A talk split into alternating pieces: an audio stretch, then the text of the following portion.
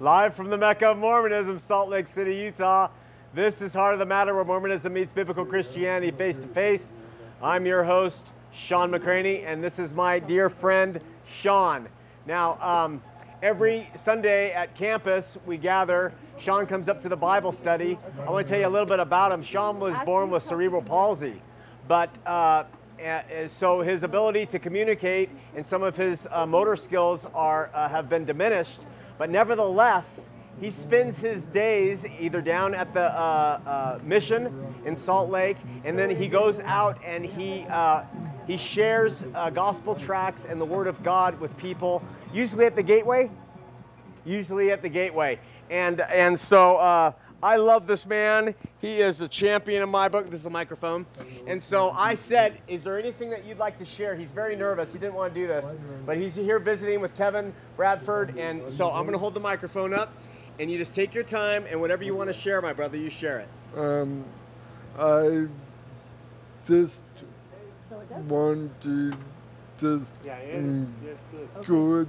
Good. Okay, good. Good. Well, at least we got um, that. Now we everyone that Where's Cassidy? Did he grab it? um, it's all about um, the Lord What did I do, No, you got it, but you got it. It's on. Jesus. going, and um, Okay. that- Jesus So just, why is and his lips uh, this wanting to say to the people that um, we we have to be born again. It, it says in the Bible, um, um, except a man be born again, he cannot enter the kingdom of God and and and then it's Jesus Jesus says um um I'm the doorway to heaven so it's very very important that we to trust in the Lord with all of our heart. We shouldn't be leaning on our own understanding and and the, we have to have that um, personal relationship with Jesus to get to the Father. It says in John um, 14 6, um, Jesus was talking and he says, I am the way, the, the truth, and the life. No one comes to the Father except except through him. So I'm this thing I love I love um people and I I just don't want to see them to go to hell. So this invite the Lord into your heart. And Amen. Great job, my brother. This, this man is a man of courage. He goes out on that. st- He's the one who taught me, uh, hey, a church didn't come down and die for you. Jesus did. He's the one who taught me that. So I love you, brother. Thank you for being on. All right. Okay, uh, we praise the true and living God for allowing us to be part of His ministry. We pray that uh, He will be with you tonight. We meet every week for church at campus. Uh, campus stands for Christian anarchists meeting to prayerfully understand Scripture. Why Christian anarchy? Because we believe there needs to be a serious deconstruction of how uh, many, not all, but many churches are done today. Uh, and uh, a Christian anarchist is nothing more than a Christian, a devoted follower of the King and not of modern day Christendom. Uh, so join us if you want. Two things about campus lately. We are going to uh, be uh, having a youth group that's going to start up June 3rd at night, 7 to 9. But we are also going to have a begin a women's Bible study Monday nights beginning uh, June 11th at the Denny's restaurant at 250 West, 500 South in Salt Lake City, Utah. Now, we will always have a male uh, believer there uh, to protect you from coming in and out of the parking lot, etc., since it's at night and it's downtown.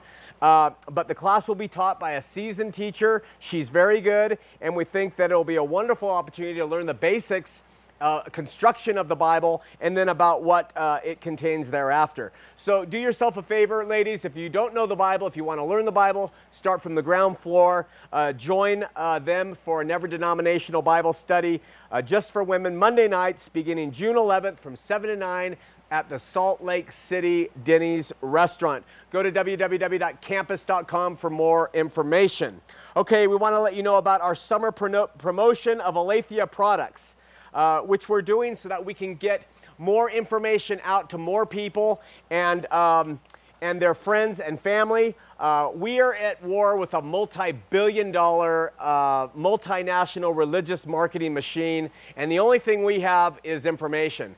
And so we have some uh, uh products to tell you about, and what we're going to do is we're going to offer them to anybody and everybody at a discounted price. Now, the total value of these products uh, retail is about $100. So if you ordered them individually from us, it costs you about 100 bucks. Uh, the first one is we're doing the new book, normally about 28 bucks. Uh, Mormonism A to Z, we're offering that, this one, and then we're offering my favorite, If My Kingdom Was of This World, Then My Servants Would Fight.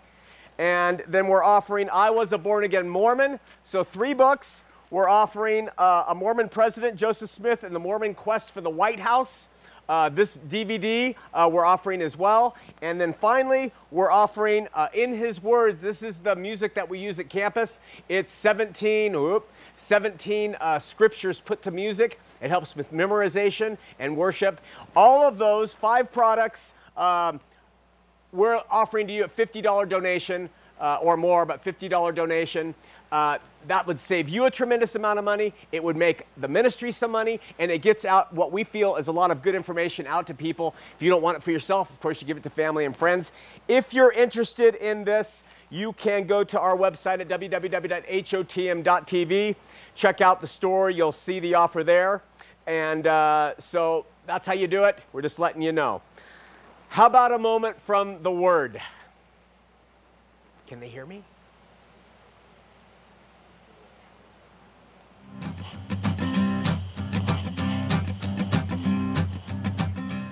All right, we uh, left off in John chapter 5. The chapter ends with Jesus saying something insightful to the Jews about Moses.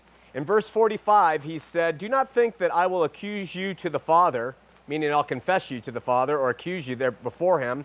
There is one that accuses you, even Moses, in whom you trust. For had you believed Moses, you would have believed me, for he wrote of me. But you believed not his writings how shall you believe my words? Now, there's a lot of information there that we could cover, uh, but there's just one point I want to focus on relative to the Mormon Christian debate, and that is the purpose of prophets like unto Moses. Last week we read a few verses where Jesus said, Search the scriptures to the Jews, for in them you think you have eternal life, but they testify of me. So he says, Go look, you'll find me when you search those scriptures. And here the Lord is essentially saying the same thing. He says, If you had believed Moses when you read about him in Scripture, you would have believed me, for he wrote of me. Uh, the purpose and point of prophets of old were to testify of the characteristics and uh, events surrounding the coming of the Messiah. And all of these prophets uh, fulfilled their purpose in testifying of him. Moses, who wrote the Tanakh, and Samuel, and David, and Isaiah, Ezekiel, Jeremiah, Hosea, and the like, all of these prophets uh, were testifying of the Messiah to come. Then, when Jesus came, actually, he chose 12 disciples, and their job was to witness everything that he did, and then they would write and testify of the things he did, but primarily they would testify that he rose from the grave and ascended into heaven. And so, um, all of these witnesses provide the foundation which point to Jesus Christ as the Messiah. The Old Testament uh, being the prophets who prophesied of his coming, and that was part of the foundation. And then the New Testament, the 12 apostles witnessing the things he did, his resurrection, and then testifying of that, uh, offering that as a foundation. And so the imagery Paul makes in Ephesians uh, 2 19 through 20 is really good because he says, speaking to Gentiles, now therefore you are no more strangers and foreigners, but your fellow citizens with the saints and of the household of God. And listen to how he describes the church. And are built upon the foundation of apostles, the witnesses of Christ at the time of his life, and prophets, Jesus himself being the chief cornerstone, in whom all the building fitly framed together grows into a holy temple in the Lord, in whom you also are builded together for an habitation of God through the Spirit. So, what he's saying there is it's believers are built on this foundation of apostles and prophets, with Jesus Christ being the chief cornerstone. It's believers who build up and they make the temple of God and who the Holy Spirit dwells in. It's not temples made with hands cut out of stone that, that dot the land. It's not a temple on Mount Moriah. It's, hey, the Gentiles now have been accepted into the household of God and the church is built upon this foundation which can't be removed. So, when talking about the LDS, say, hey, we have a prophet like unto Moses. They neglect to remember Hebrews 1 uh, 1 through 2. God, who at different times and in different ways spoke unto our fathers by the prophets, has in these last days spoken unto us by his Son. In the face of passages like this and many, many others in Scripture, we can safely uh, say that the Mormon purview on prophets is completely false, and they have instituted an Old Testament theme which doesn't apply at all to what happens in the New. All right, before we go to prayer, last week we reported a recent study of religious growth in America that stated in 2000 Mormonism grew by 45%, with uh, Islam growing 65%. Uh, this percentage about Mormonism was completely incorrect. Uh, the Salt Lake Tribune uh, reporter uh, Peggy Fletcher Stack wrote, quote, if you suspect that the newly released U.S. religious census overstated the LDS Church's growth rate, you were right. That's because this time around, the Utah based faith changed the way it reported its membership to the researchers. Uh, LDS Church spokesman Scott Trotter acknowledged that in years past, LDS membership figures reported to the census researchers that they were understated. So, what they did in years past, they understated how many members they had. So, then when they compared the understated numbers that they had in 2000 to the uh, number of people baptized in 2010, it looked like this remarkable increase of 45%. When they refigured it, it was still 18% higher than any other Christian denomination or, or any other church, I shouldn't say Christian denomination, in America, but still it superseded it. Uh, the LDS spokesman said, for those years, the LDS church left out members, uh, uh, left out numbers of members who, although baptized, were not currently associated with the denomination, uh, with the congregation. So what they did was, simply put, they included anybody who's ever been baptized in their 2010 report.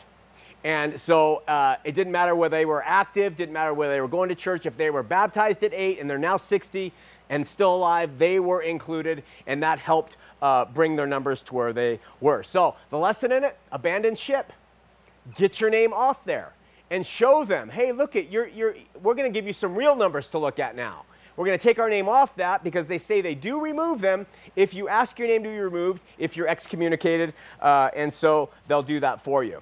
What's really intriguing, however, about the census uh, study was the fact that um, Islam did grow by 61%, and Mormonism was the second runner up. We uh, suggest viewers go back to the 192nd show, which was done in November of 2009, and you can see a program we did comparing the uh, things of Mormonism and Islam. But one of our viewers, Chris, recently sent an email pointing out some of the uh, similarities that are worthy uh, of mentioning tonight. Depending how you count it, there's at least 19 notable similarities between Islam and Mormonism, almost as if he says they come from the same spirit. He, here are some of them. We're going to show you on screen if it works. Uh, they both forbid consuming alcohol. Both embrace multiple heavens, where Jesus is an overseer and he is not in the highest. According to the Muslim hadiths, Jesus is the second of is in the second of seven heavens.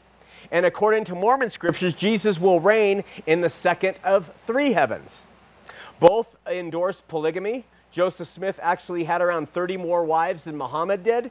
And by the way, Osama bin Laden, when he was uh, killed, left five wives behind.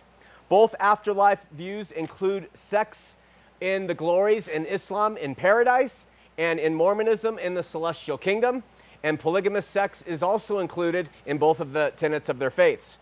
Both were founded or reinstituted in the view of their believers by one prophet who was both a religious and political leader, who was supposedly foretold of in the Bible, who failed to appoint a successor and did not raise a son up to fill his shoes. Both claim a final or new dispensation of prophecy that extends beyond the authority of the Bible the founding prophet being the focal point of this prophecy. Muslims revere Muhammad as the prophet, Mormons revere Joseph Smith as the prophet. Both claim that the Bible have been significantly altered and or corrupted, resulting in the loss of many things and the need for a different book or books.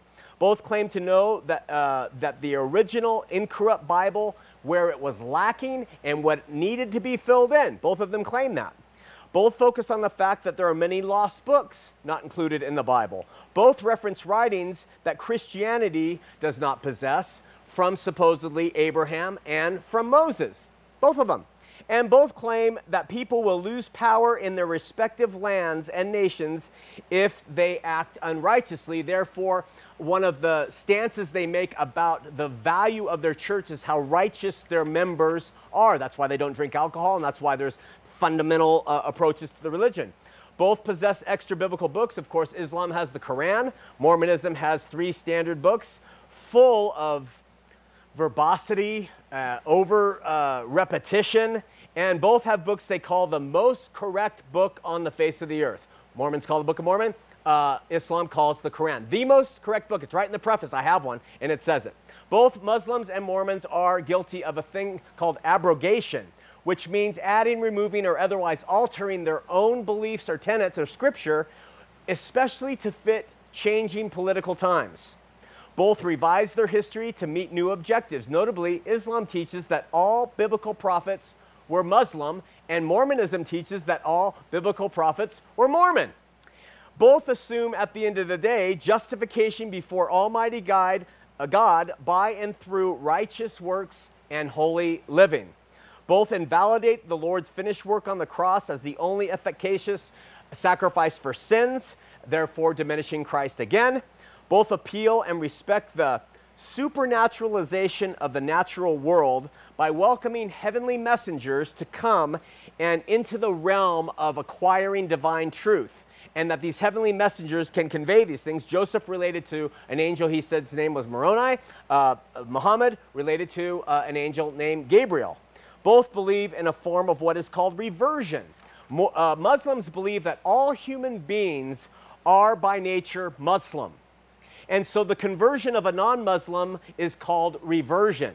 Similarly, reverting to a pre existent state, Mormonism believes that all people have a knowledge of the truth of their gospel, and therefore it's like uh, when someone becomes a Latter day Saint, they are receiving back what they once knew to be true. And then finally, both embrace temples, with Islam having sites in Jerusalem and the Qibla of Saudi Arabia, and Mormons having them dotting all the land all over the world. These are just a few of the similarities. It's going to be very interesting to see how these two meld into one another uh, over the years to come. and uh, to an applauding world, I'm sure. Uh, with that, let's have a word of prayer. Father God, we, uh, we seek you and we thank you. We pray for your uh, spirit and, and uh, your help on the program tonight. We're having technical difficulties. We pray that we'll be able to reach people with a message, whether here, the archives, uh, streaming, or whatever means it comes across. We pray for our audience members wherever they are uh, and uh, those people who may come back and watch later. We pray in Jesus' name, amen. Okay, 5,000 books of the uh, Book of Mormon have been printed. They went on sale of March of 1830. The next month, Joseph Smith formally organized his church. Remember, this was the mindset of the Smith family before Joseph was born that the Smith family was going to bring the true church of Jesus Christ back to the earth in a form of a religious uh, application called restorationism, which Joseph's grandfather, father, Joseph totally believed in. Once the Book of Mormon was printed, they had uh, a distinguishing volume of scripture which set them apart from Bible toting Christians around the world, and this religion was truly a new American religion. Within a couple of months, there were about 30 members of this church. For those of you who will call and send us uh, emails, LDS primarily, who smugly question how I make my living, how I've made it and how I make it today. Uh, you might be interested to know that shortly after Joseph Smith established uh, his Mormon church, he received a very convenient revelation. In chapter 5, verses 14 of the Book of Commandments, which would become uh, the Doctrine and Covenants, Joseph received a revelation from God pertaining to himself, which said, The church which is in Colesville, Fayette, and Manchester shall support thee. And in temporal labors thou shalt not have strength, for this is not thy calling. So he established the church and immediately got the revelation the church in these places is to support you. Okay? Immediately, Joseph sent men out to convert people to his flock. He realized uh, very well that the more people who came in, the better chances he would have that this revelation from God would be fulfilled. Having started a ministry and now a church, I can tell you from firsthand experience, there's two general ways um, to, or models to financially survive in the world of religious proliferation. You can trust the Lord. You can say, This is who we are. This is what we do. We trust the Lord is going to help us stay alive. Or you can create a business model that requires extensive marketing, recruiting, and placing demands on the flock to keep the ship afloat. You decide which model Joseph embraced from the get go. Wait till you hear about uh, the communal living that he demanded and the prophecies and the revelations God told him, where people had to give all of their property and all of their goods to the church, and then they would dole it back out to the people who joined. Anyway, in an early recruiting trip, Oliver Cowdery and a convert named Parley Pratt were put together. Pratt was a former Campbellite, a religious reformation movement formed by a man named Alexander Campbell. Now, remember this name, Alexander Campbell, because many of his teachings, which were around years before Joseph Smith was even born and his father, they somehow found their way into the text of the Book of Mormon. So when we open up the Book of Mormon, we will point out the Alexander Campbell's teachings that found their way in there. These teachings or positions form the beliefs of this popular religious movement called the Restorationist movement, meaning it, it was trying to restore back the things that they believed were lost from Christ's original church. LDS historian Richard L. Bushman, in a comparison between the preaching of Alexander Campbell and early Mormonism, lists many common doctrines, practices, and beliefs between them. These included, and we're going to give you a list on the, on the screen the rejection of paid clergy, titles, and denominationalism, harmony between science and religion, dedication to missionary zeal, a rejection of Calvinistic theology, a church using only the name of Jesus Christ in their title and none other, a belief that God's kingdom was to be established in America, a process known as Zion building, the rejection of all historic Christian creeds, belief in an apostasy and the need for greater reformation, a faith and works doctrine of salvation, focus on sequential acts that lead to salvation, a frontier based spirit of reliance, the restitution of tithing, harmony. Be- oh, I already wrote that. I already wrote, uh, said those last three. So we'll see that all of these are present in our analysis of the Book of Mormon. We're gonna we're gonna go through and show how those are there. Anyway, Parley Pratt, who was a, a Campbellite restorationist, takes Oliver Cowdery uh, out on this recruiting trip to bring in new members. And they, he says, let's go visit this place called Mentor, Ohio. And it is here that Oliver Cowdery supposedly, quote unquote, supposedly met a man named Sidney Rigdon for the first time. Now, I say supposedly because there are a whole bunch of theories out there that say that Joseph knew Sidney Rigdon personally while he was creating the Book of Mormon, and Sidney Rigdon, a disciple of, uh, of um,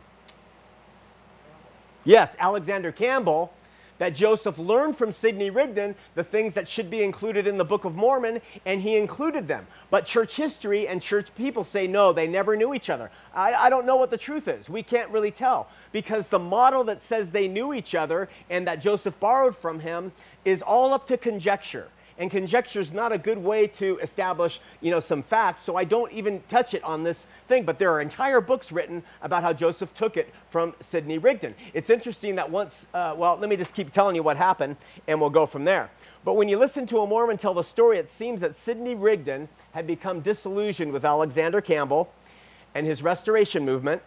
And when he met Oliver Cowdery, he became intrigued with the story about this new book of scripture and the church that sprung, from, sprang up from its uh, golden loins. And so, floating around the air uh, of America at that time also was a millennialist movement. And, and, that means prepare for the millennium because it's coming. They were millennialists, and Mormonism was strictly millenni- millennialist in nature.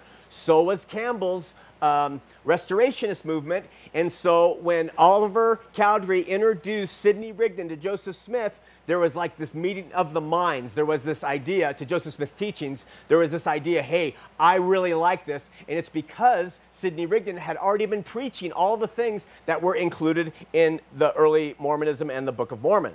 Long story short, and according to the LDS, Sidney Rigdon was so impressed with what Oliver Cowdery told him and the new religion, he left preaching for Alexander Campbell and he joined the Mormon church, and then he converted his own congregation, which was in a place called Kirtland, Ohio. He converted all of his congregation to Mormonism. Okay? While Oliver Cowdery was out stomping around there and talking to Rigdon, Joseph Smith is back in New York. The Book of Mormon's published. He started his new church. But the citizens of Palmyra were not happy that this guy, Joe, Joe, Smith, they called him, is starting a church now off this book that he wrote. He had no respect from them. And so most of the people, early converts to Mormonism, came from the southern part of New York and not from where Joseph was from.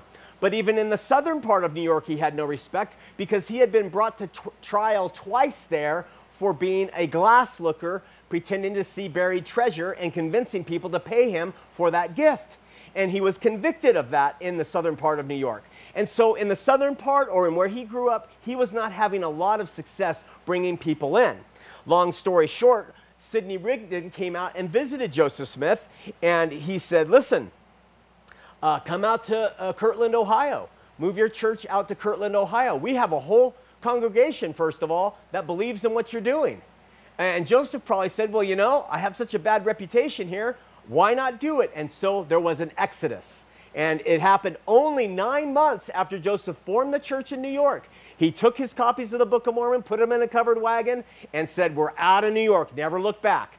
Left town. Jim Jones did this three times in his movement of the Jonestown uh, people, the, the temple's people. He moved them several times to get away from the reputation he was establishing in the places he was before. Cult people do this all the time. Okay? And so um, Joseph and his new church then forms in Kirtland. And that is a whole history we're going to leave right now. Now, from this point forward, starting next week, we're going back to that Book of Mormon. This is the whole thing of and we're going to get into the pages and talk about the themes and everything else. Let's open up the phone lines 801 973 8820, 801 973 TV20. First time callers only, LDS callers only. We have a lot of material tonight, and unless we get LDS callers who are first time, we're not going to take them.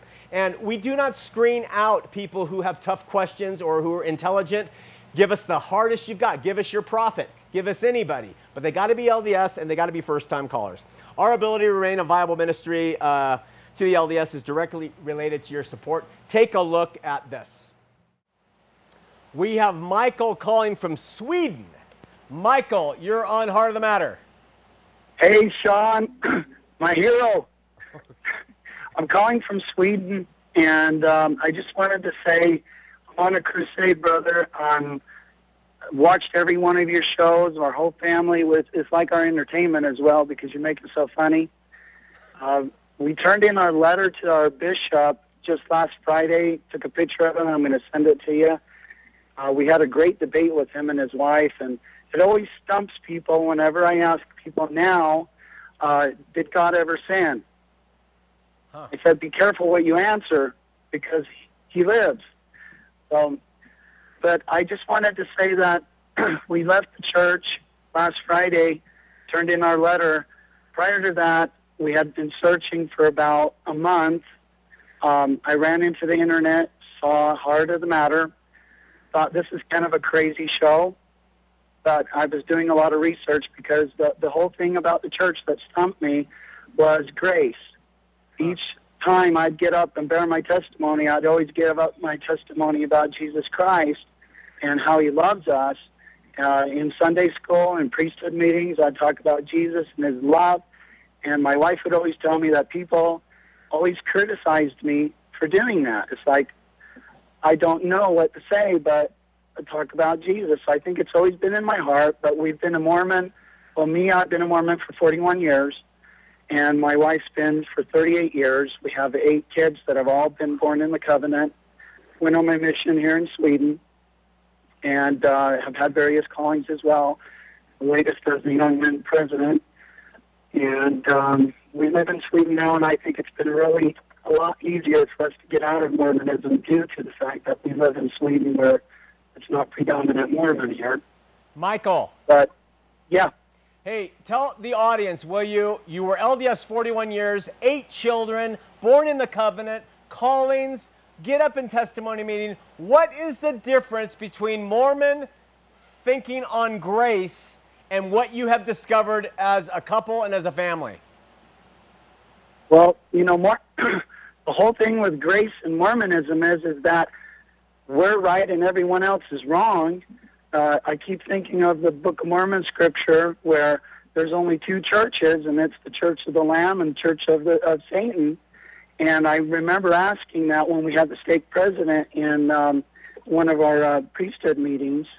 Um, and he basically just said, Hey, my wife's got to go to work. She just wants to say she loves you, Shawn. Tell her, love her too. Thank you, Shawn. Thank you for everything. I love you, man. Thank you too. Love you too. Okay, I'm back. Um, it, it just stumps me because I ask, well, what about all the other Christian, good-hearted people? What about them? And and the, the story you always get, well, they'll have their chance in the next life in the in the spirit world. Yeah. And I can't accept that answer because my fellow man are all good Christians, and I just have too much love, and I know God loves us too much than to have it be that you, the only way to Him is through baptism in the LDS Church. Praise God, Michael. Are you going to a Christian church now? Yeah, actually, we uh, it's kind of funny because we're we're following your line, non-denominational, born-again Christians, um, but they don't really have that here in Sweden. So we're going to something called the Pingstkyrkan, um, which is you know pretty much as clean as you can get. Good. We do a lot of Bible study at home now because I'm, look, looking a lot to you know teaching the kids the truth, and that's why we watch a lot of your shows to help deprogram the kids from all the praise to the man and glory to the prophet. And oh, it just makes me so sick when I think about it nowadays. All the statues that they have in Conference Center, everything is about the prophets. And I tried to do a lot of the teachings that you said as well uh, when I was talking to the bishop on Friday, turning in our letter. And you know, it's it always goes back to the testimony, the testimony. Yeah. And I tried to tell him, well, you know what? It's just like a Muslim. And you know what? What about if I get a testimony that, um, let's say, I'm I'm living with someone and we're not married, and I get a feeling that it's right. What do you use to to use against me that it's wrong? Well, the laws. Okay. Well, well what we have is we have the Bible.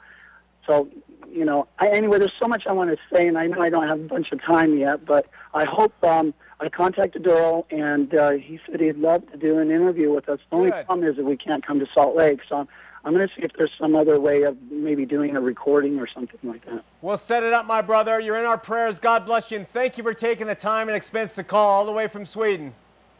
Hey, thank you very much, Shawn. And I'm on a crusade here, so Good. to get to know you. I look, look forward to meeting you. that's the most important thing. Thanks, Michael. Thank you. God bless. Bye bye. We have John in Washington, from, who is LDS. I'm assuming it's Washington State. John, you're on the air. Yes. How are you doing? How you doing, John? Oh, fine. Uh, and you? I'm doing well. Good, good, good, good. I, I was happened to be watching a couple of your past programs and stuff like that. Uh, are you? Uh, hold hold it. Wait. Yeah. Oh, the the one last week, I think.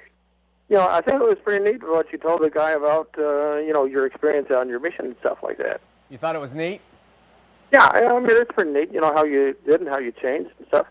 But um, oh, and what the time before that, uh, the State of the Union one. That was, you know, you you said you mailed out some books to different pastors at different churches, right? Yeah, hundred. A hundred. Oh, okay. And you only got one response back. We got a thank you card back. Oh, okay. Just one, huh? Yeah. Oh, okay. Well, you got to remember that. Uh, you know, remember what happened to. Uh, I don't know. Are you you in history? What happened with Martin Luther? And uh, you know, when he said, "Hey, look, I got a fantastic idea for not for religion, but how to reform it and stuff like that," and the Jews didn't accept him, so he got mad at them. So don't don't feel too bad. All right. And uh, you know, your your now your analogy on the two houses. You know, the Yeah. one drunkard, the one thing. It almost makes me want to go out and drink some beer. Well, go have one on me.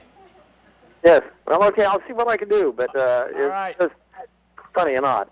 All right. Might uh, pass it along to you, and uh, you take care. Okay. You too, John. Thanks for the call. Yeah. Bye. Okay, bye bye. Okay, listen, uh, there was an article years ago, uh, maybe seven years ago, maybe six, uh, a man named Richard Mouw, president of Fuller Theological Seminary, was invited to introduce Ravi Zacharias in the LDS Tabernacle.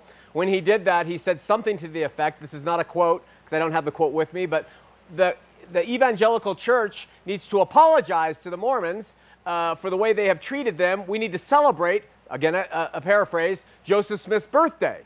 Now, uh, Mouw has come out with a, a, a new book, and it's called uh, Talking with Mormons. And I guess because he has a PhD and he's the president of a, uh, theological seminary, uh, he knows how to talk to them. And uh, it's really interesting. Uh, It says Mouw spells out the doctrinal differences between the Church of Jesus Christ of Latter day Saints and historical Christian faiths the nature of God and Jesus, the nature of the Trinity, non biblical Mormon scriptures, and rejections of the creeds. It says he rejects these positions.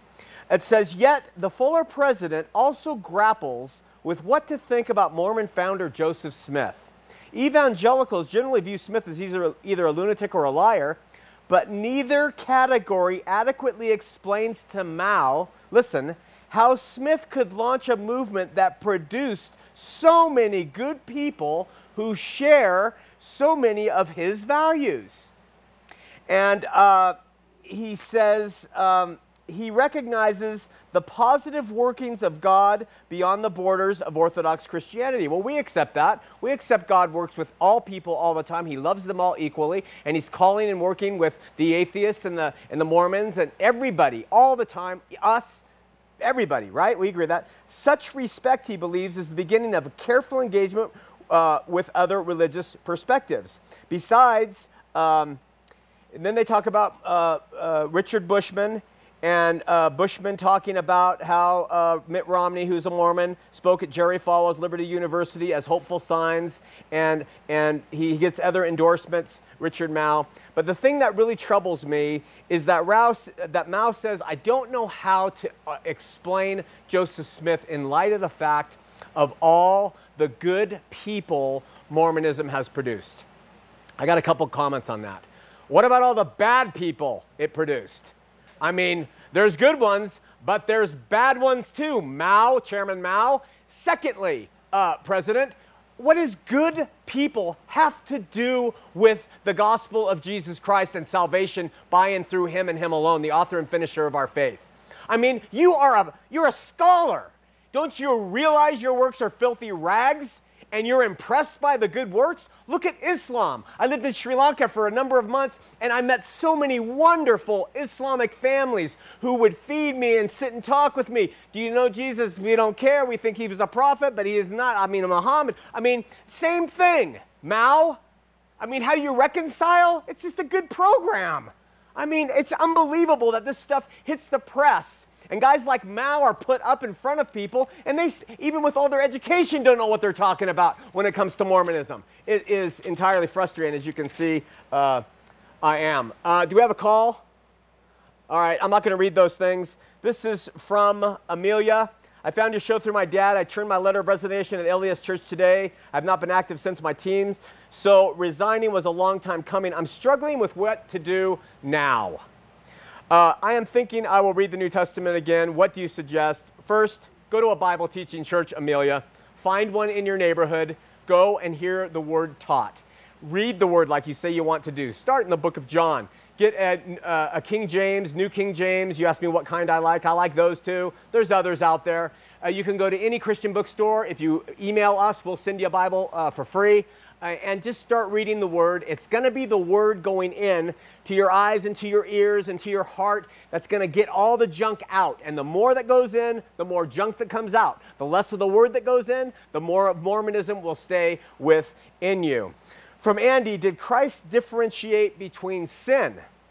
I have been reading and I need a little help uh, the Lord differentiated between the punishment for sin. He said, Those who do this will be beaten with a few stripes, those who do that will be beaten with more. So the punishment for sin, he certainly differentiated between the two, but likewise, uh, he makes any and all sin, sin of any kind enough to keep somebody from heaven if it hasn't been, uh, the payment hasn't been received by faith in him. And so he does both. And, and I could articulate that through Matthew if you wanted to, but he does both. He says, yeah, there's some sins and there's a difference in them in their punishment. But in terms of what will keep you out of heaven, hey, you have to be at least as righteous as the Pharisees to see the kingdom of heaven. That was the comparison that he made. Uh, we have an email. Oh, wait, we have Kevin from Murray, first time caller LDS. Kevin, you're on Heart of the Matter.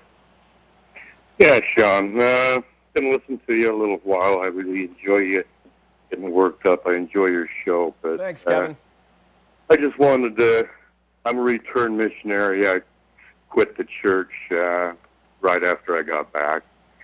Haven't gone to any other church, but uh, I was listening a couple of shows ago about uh, the priesthood, and it made me look back about laying on of hands, and I think of how uh, almost sinister I feel uh, talking in the Lord's name when I, you know, I'm not uh, qualified and taking on His power, and uh, I just get a sick feeling. But I like listening to your show, and uh, I'm learning a lot. So, hey, Kevin, Kevin, what are you doing now in your life, religious life?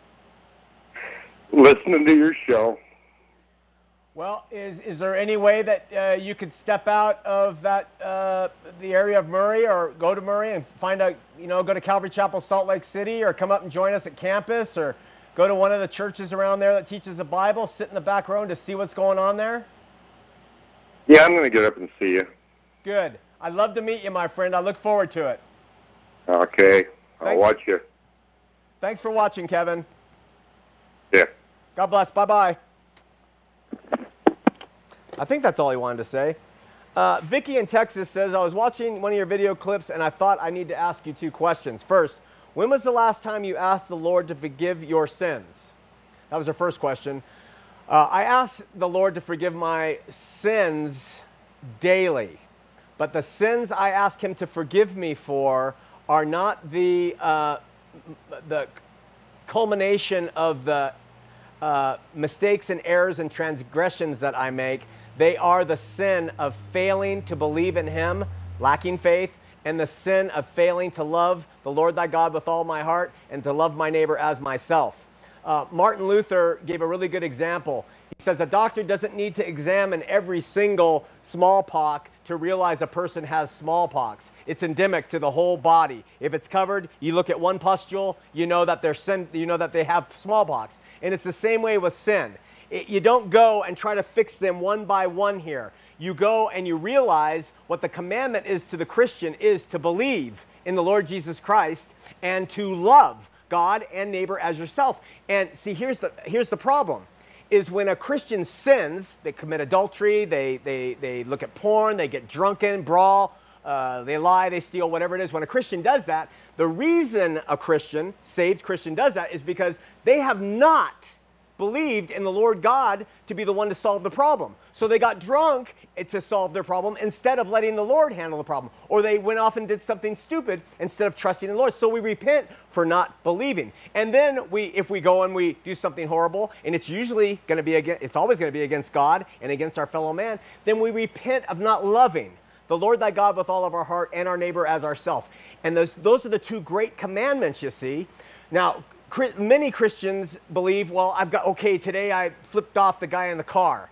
Okay, oh Lord, help me not flip off the guy in the car. And then they, well, what if you forgot about the girl that you went nah to? I mean, it's impossible. And that puts you under a bondage. And so what you got to do is look at the whole scope.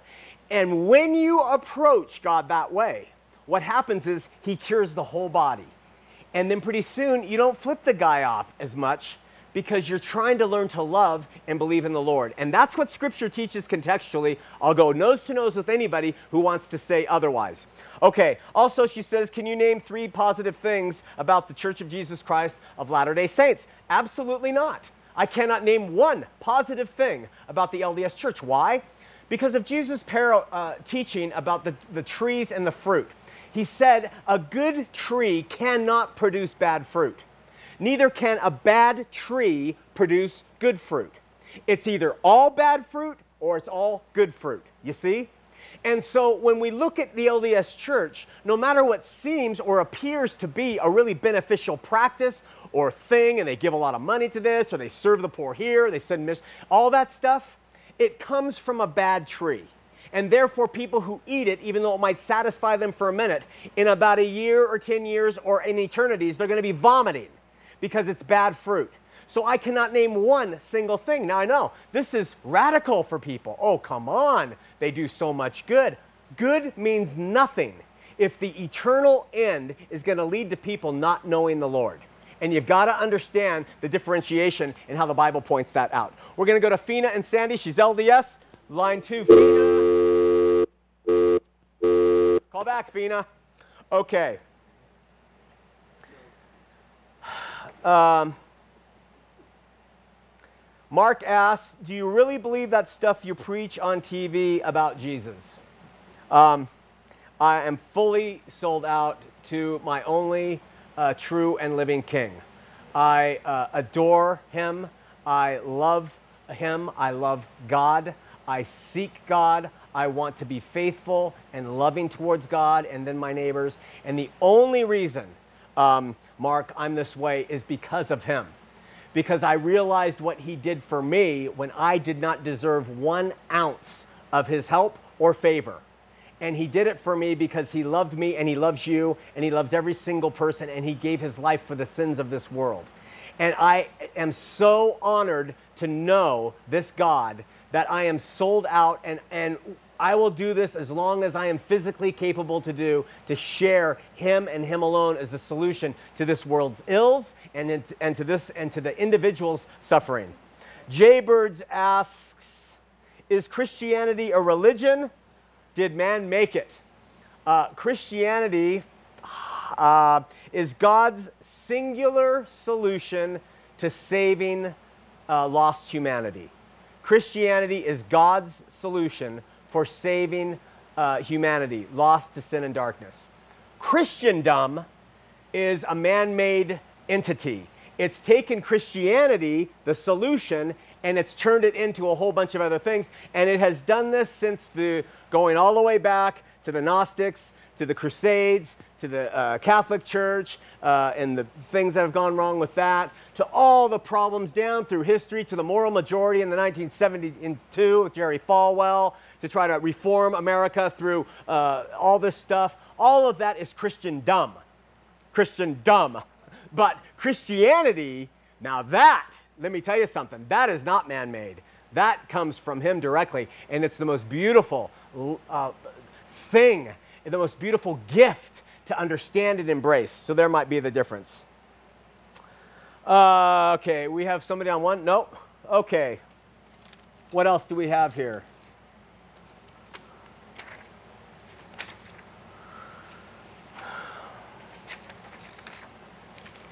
This is from Aaron Shuffleoff. I'm sorry, Aaron, I can't pronounce your last name. He says, when people call and complain who are LDS that you get too riled up with people and sometimes you're a little bit testy or rude, read this passage from them, to them. It says, And you have murmured because he has been plain unto you. You say that he has used sharpness. You say that he has been angry with you. But behold, his sharpness was the sharpness of the power of the word of God which was in him. And that which ye call anger was the truth according to that which is in God, which he could not restrain, manifesting boldly concerning your iniquities. Where does that come from? The Book of Mormon. 2 Nephi 126. Uh, and just to clarify everything, we have to remember that Joseph Smith, when he compiled the Book of Mormon, he made it a Christian book. He used the Bible as its, uh, as its uh, basis, and he constructed his book using the themes of the Bible. This is an introductory drug to Mormonism. They use the Book of Mormon. Someone reads it. They read Jesus, Jesus, Jesus. They read that he visited the Americas in a fictional setting. They read about all this stuff and they say, wow, this book must be true because so much of it comes from the Bible. I mean, uh, at least 20%, 10% maybe, 10% is taken directly, verbatim from the King James Bible. So you read that and you get this idea, wow, it's really good. But then, once you've taken that introductory drug, you don't stick with the Book of Mormon uh, the book of marijuana, you don't stick with that. You move on and you start doing a little cocaine called the Doctrine and Covenants. You start doing a little mainlining called the Pearl of Great Price. And before you know it, you're selling your soul in a temple like the prostitutes at Corinth. So, uh, so sorry, that, they don't do that, but I mean, it's like, it's an analogy. It's, you cannot, you cannot mess with Christianity. You can't. And it's in the book called the Bible. And Joseph messed with it tremendously. Uh, one, two, or three? Going to one? You are. Oh, you're on the air. Oh, hold on, Shawn. We only have one minute left. Want me to put him on hold? You can take him. You're on the air. Hello, Shawn. This is Jabbar. You're on the air, Jabbar. Uh, well, actually, sorry. You ready? Are you hanging up? Jabbar is gone. Mormon Voices, uh, run by Scott Gordon, who we have invited on this show repeatedly. In fact, we told Scott Gordon of Mormon Voices he could have the full hour to explain to the audience all the things that are misunderstood about Mormonism. Scott Gordon will not come on this show. I won't even be on the soundstage. We've said you can have the full hour, and the following week I'll come back and refute everything he has said. Well, Scott Gordon has come out with a list of the worst uh, things that people in 2011 have said against Mormonism. I want to tell you something. And he lists all, all, uh, uh, all uh, 10 statements uh, said by Tricia Erickson and Warren Cole Smith and Robert Jeffress and Harold Bloom and Michael Ruse. And he lists all these things. But I'm going to tell you something. They, the LDS are proliferating uh, it's almost like I want to wave the right white flag and say, I give up. Then I meet guys like Sean who go out to the street every day and preach, and I'm renewed in my spirit. But I read what they are doing in the public. I read what they say. I read what the, the spin that is going on, the uh, broad acceptance they are gaining by virtue of this election. I'm not saying God is not behind this. I'm not saying He's not going to use things according to His will and purpose, but I am saying without equivocation Mormonism is not Christian. Mormonism, the last thing Mormonism is, is Christian. Mormonism is deceptive. Mormonism uh, uses deception to bring people into their flock. Mormonism puts people in burdens. Mormonism uh, will say what it needs to say to be accepted in the current political uh, situation. And the Christian church who embraces it, we're going to pay for it. Now, if God's, God's behind that, He's behind it. But I'm just telling you that's the story. Next week, we're going to come back. We're opening the Book of Mormon itself, and we're going to start showing you how it was put together. See you then.